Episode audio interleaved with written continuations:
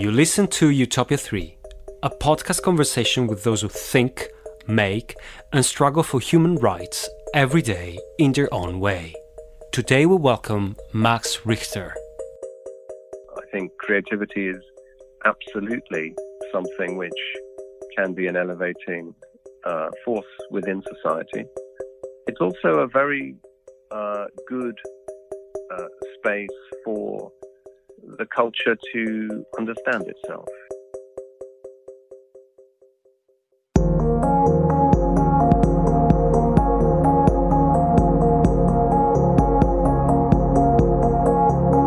A music to protest? A classical art? Minimalist? Some would say post minimalist, others would prefer new minimalist. We, at Utopia 3, do not care that much about labels and etiquette. We found out that Max Richter's music seems to be designed to let beauty rise for a purpose, a music that stands against industrialized, mechanized, sterilized lifestyle we are bottled in. For the last three decades, the work of the German British composer has been remarkable for its breadth, its grace, and its ability to interwoven classical and electronic music, pop culture, and vanguard literary culture. Some critics have not appreciated such hybridizations. We did. Max Richter is known worldwide for his innumerable scores for TV series. Among them, we will mention The Leftovers and the unforgettable cinema soundtracks such as Waltz with Bashir and Ad Astra. If we were to underscore a pattern in Richter's career, we would point out his determination to let his projects mature especially his most radical music projects. Those that ambition to act as appeals or call to arms to slow down, stop, and perhaps invert the direction of an era, the one we live in, the one that has become increasingly insane and brutal. In the summer of 2020, Max Richter released Voices, a moving, ambitious, sophisticated music. A project centered around the Universal Declaration of Human Rights. I am Davide Rodogno, and with David Bon Lambert, we interviewed Max Richter for Utopia 3 to discuss about voices. We talked over the phone to discuss about his work, about the meaningfulness of the Universal Declaration, and to ask him about music as the instrument to wrestle for art and democracy. So, welcome to Utopia 3, a podcast produced in collaboration with the International Film Festival and Forum of Human Rights.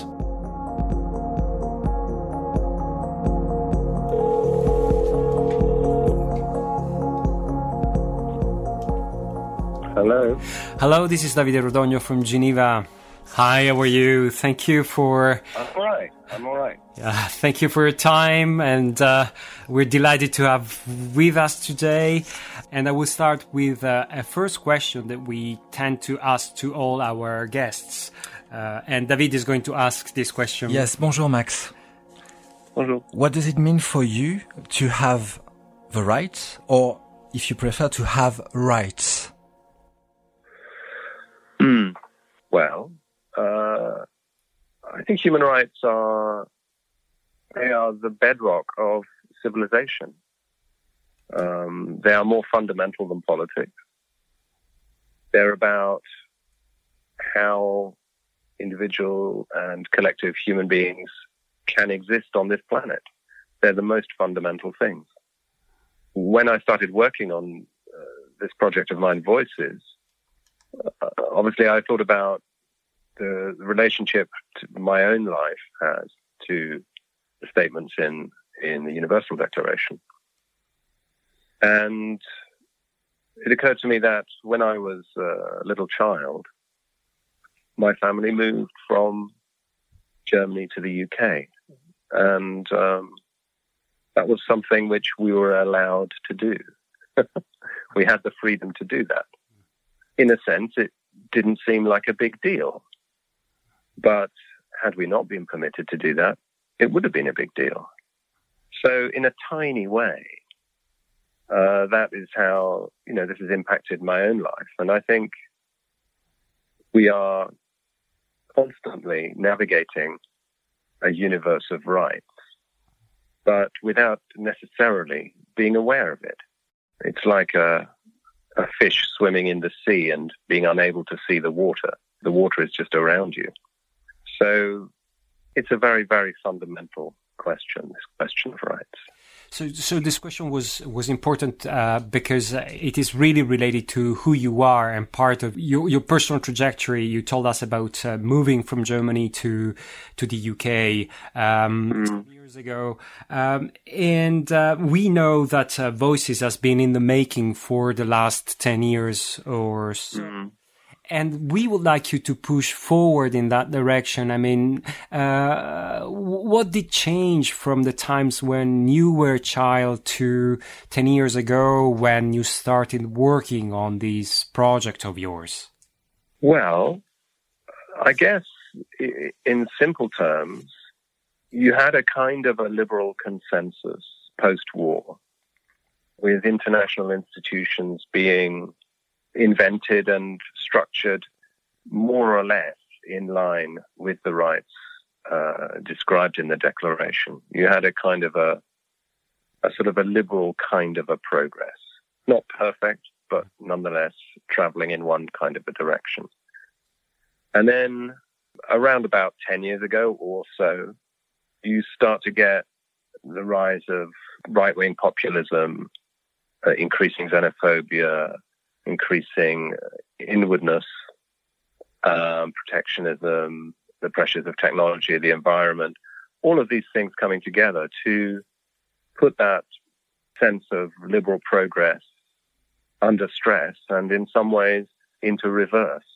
And that really is what catalyzed my thinking and and my conversations with Yulia, my creative partner, who has made the films and we we started to think about how it would be uh, an appropriate uh, subject to make a work around. Yeah. Did you feel these changes on your skin, so to say?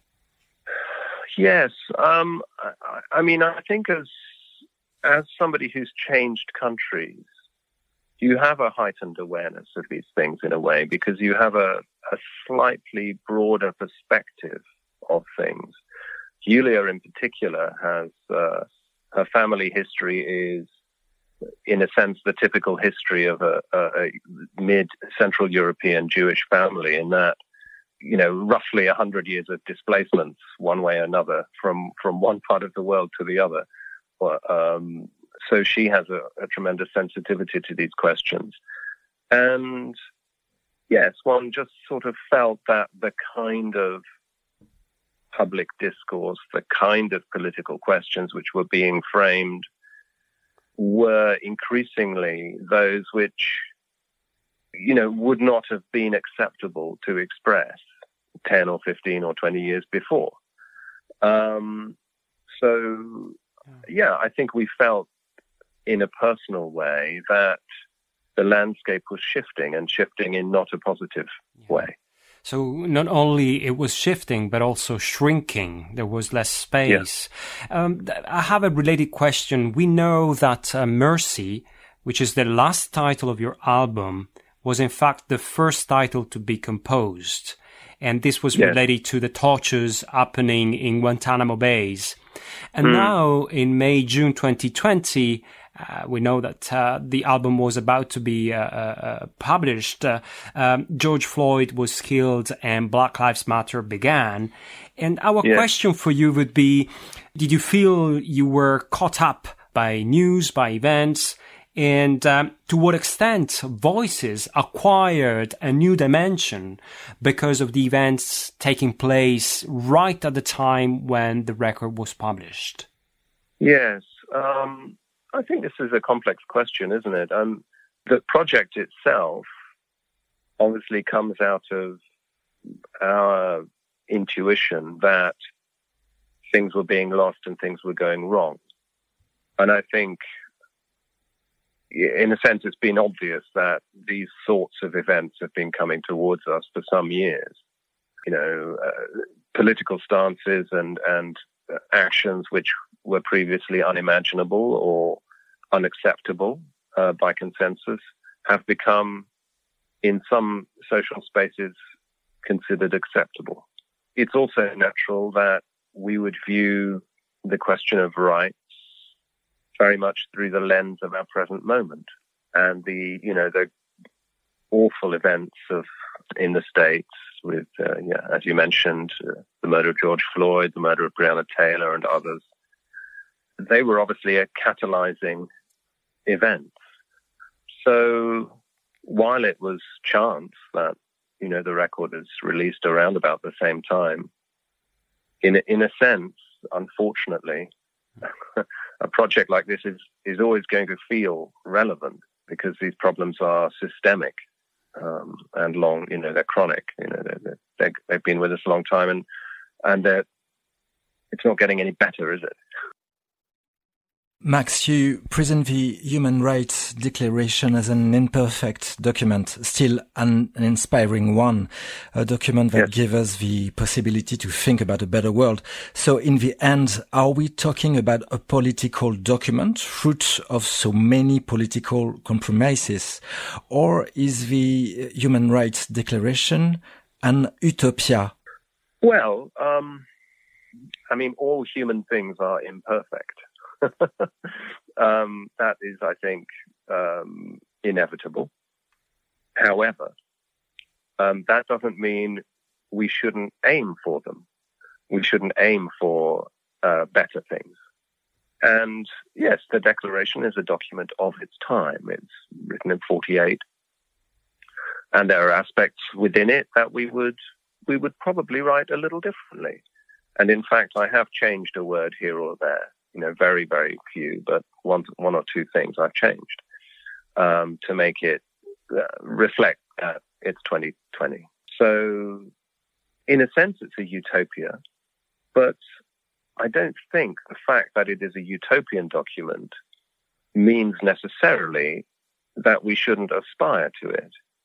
It's a visionary document, I would say. Um, and it's a visionary document which comes out of a very dark time but nonetheless gives us a blueprint for yeah, something better. And uh, that is absolutely something to celebrate and to strive for.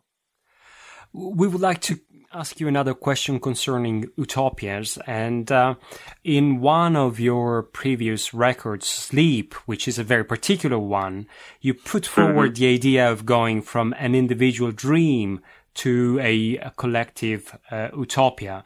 And we were wondering if you could tell us more about the uh, possible connections between uh, voices and sleep, if any. Yes, that's an interesting question. Um, sleep reconfigures uh, many aspects of the musical experience. It asks questions about the difference between listening and hearing, and it reconfigures the relationship between performer and listener. Uh, sleep is very much about uh, a communal uh, experience. There is a community of sleepers in the concert hall in their beds, and we as performers do not project the musical text but rather we accompany what's happening in the room. So there is a very different set of dynamics in that piece. And it's a very, what you might call listener centered music. It's very democratic. Um, and that's a very deliberate subverting of sort of traditional yeah. uh, power structures which are encoded in classical music. Yeah, we wanted to ask one more question concerning voices specifically, and so mm-hmm. now it's it's the listener asking you the question. Voices seem to us to have something tearful and incredibly sad, which intertwines with something else which sounds more optimistic. The deepest mm-hmm. sounds you use contrast with the choir and the voices that raise up and up and up. Could you tell us a little bit more? Um, the orchestra um, and the colors I'm using in the music for voices are very specific. Um, and it comes out of my sense that our world has been turned upside down in recent years. Assumptions and our certainties have been upended. So I reflected this in the makeup of the orchestra. I inverted the, the proportions of the instruments. So it's almost all bass instruments. And using so many basses and cellos and very few upper strings, I wanted to explore this metaphor of making something hopeful out of dark material, a dark starting point, you might say. And yeah, so the music has this very particular sonic fingerprint. And these very low frequency tones, which are the starting point of the music, convey a sense of size in the physical domain and also a sense of scale in the philosophical domain, in the sense that the questions that the declaration is dealing with are big questions. They are the fundamental questions. And that's really why the music has the texture it does to convey this sense of what's at stake here. Uh, we would like you to tell us why you decided to entitle some of your uh, compositions Hypocognition and Little Requiems, mm. because this is not self-evident for your listeners, hmm. especially mm. hypocognition. Yes, hypocognition is really this uh, the sense that of being unable to uh, talk about something because you lack the uh, vocabulary for it. And I think we often, I mean, there are many, there are many sort of entry points to this idea within our world at the moment. In a very um, everyday sense, it's the idea of being speechless. you know, um, often we are faced with, you know, the news and we hardly know what to say because it just seems that the world we've made is so different to the world we would like to be living in. Um, and it's hard to find a language to even attempt to describe it. But also, in a deeper sense, I think, you know, we do need to look closely and examine the world and the world we've made uh, in order to really understand what's going on. Um, and I think a lot of uh, the way we now consume information and especially news is so bound up with uh, the commercial world. You know, it's, it's actually very difficult to get at reliable data, and increasingly so. That's the hypocognition. And Little Requiems is a, a really a very emotional response to the sad and, and, plain fact that, you know, rights violations and these uh, questions uh, fall disproportionately on those who are least able to defend themselves, who are least able to overcome them, and that is yeah the sick, the uh, and and children, and uh, those uh, least with with sort of least power and resources. And of course, children are, are amongst the, the, the you know, biggest victims of of uh, all these situations. Max, do you think music can still be the vector leading to social and political changes? Yes, I do. I think not only music, but creativity can do this. Um, within classical music, there have been many examples of, of this. I mean, we think of, you know, Beethoven's Fidelio and the Ninth Symphony, or um, you know, the Penderecki Threnody for the Victims of Hiroshima, and many other works. I mean, it's it's absolutely possible. And within pop music, of course, you know, we have the whole protest music tradition of Woody Guthrie and Dylan, and and then punk rock, and uh, all of these uh, different responses. I think creativity is absolutely something which can be an elevating uh, force within society. It's also a very uh, good uh, space for the culture to understand itself. You know, the work of artists, writers, filmmakers, musicians. These are like um, little signals within the culture pointing to various things, and then they can be discussed, they can be talked about, they can be thought about collectively within the culture. And I think that's incredibly important and valuable. We would like to ask you um, some more personal um, question related to your professional trajectory. You came from the world of uh, classical music, and, and then at some yeah. point you made some brave choices, and uh, you decided to uh, experiment, and you connected with people that were coming from very different horizons, and mm. um, we were wondering about the reasons that push you in that direction. Yes, well, I, I never really accepted the idea that different uh, sorts of music had these sort of hard and fast walls mm-hmm. built around them. You know, uh, classical music for me, uh, and historically, has always been a hugely experimental space. If we go back to Beethoven or, or people of that era, you know, it was fundamentally experimental. You know, the orchestra was being changed all the time. The piano keyboard got longer.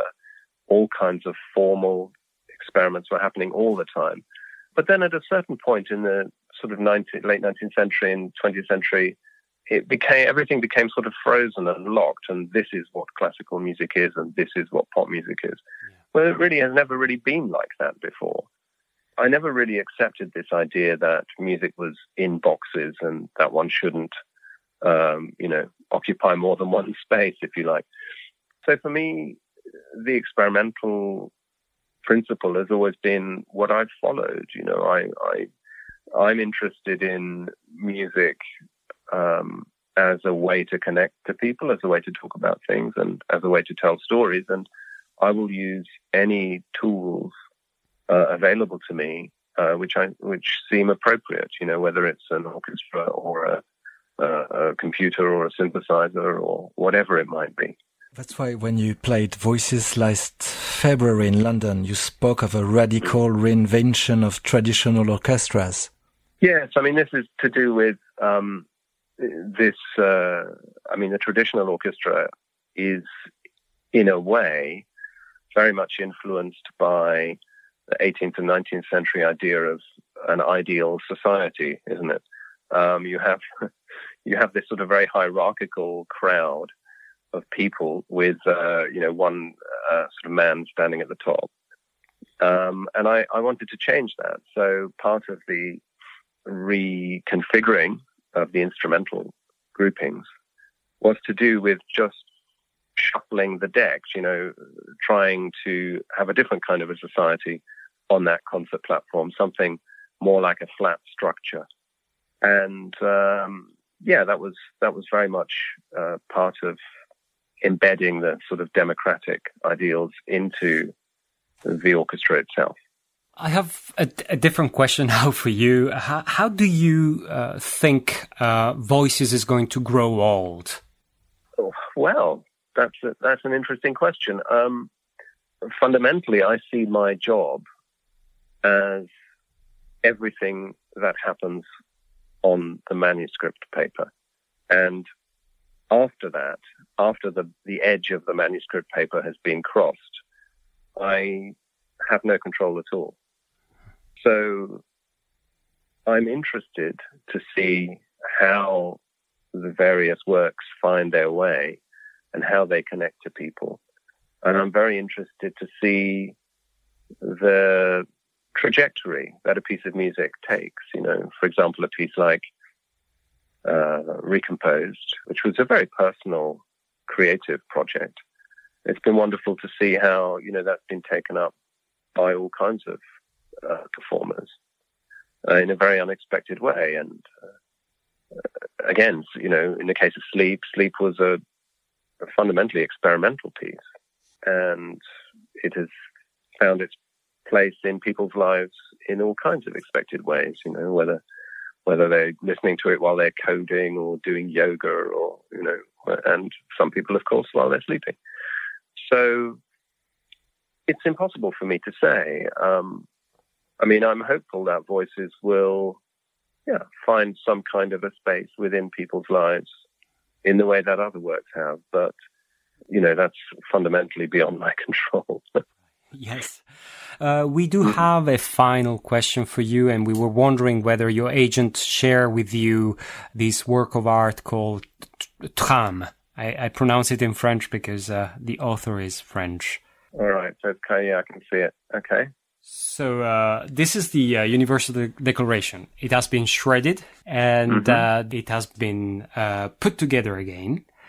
And we were Mm-hmm. wondering how would you? You don't need to be a, a uh, art critic. Uh, just uh, we we would like to know what does uh, this inspire to you since you have been doing a very similar work with uh, with voices. Yes. I mean, I guess what's interesting about this piece is actually it provides a space to think about the Declaration. It's a jumping off point for a process of speculation. And I very much think of my work, Voices, as a place to think. It's a, a musical space to reflect on the text. And I, I think this piece does something similar, actually. Uh, looking, I mean, I'm looking at it now for the first time. It, um, yes, I mean, in a way, it's a sort of a remix. It's also, you know, the image of shredding is, of course, very powerful. Um, but I do think it makes you reflect on the place of this text in our world uh, in a very effective way, and I think that's that's very much what Voices is intended to be. It's intended to be a musical space to think about these words. Thank you very much, Max. It was uh, a wonderful explanation, and uh, it makes sense an awful an awful lot of sense to us, at least. All right, nice to talk to you. Nice. Thank you very much. Bye bye. Bye.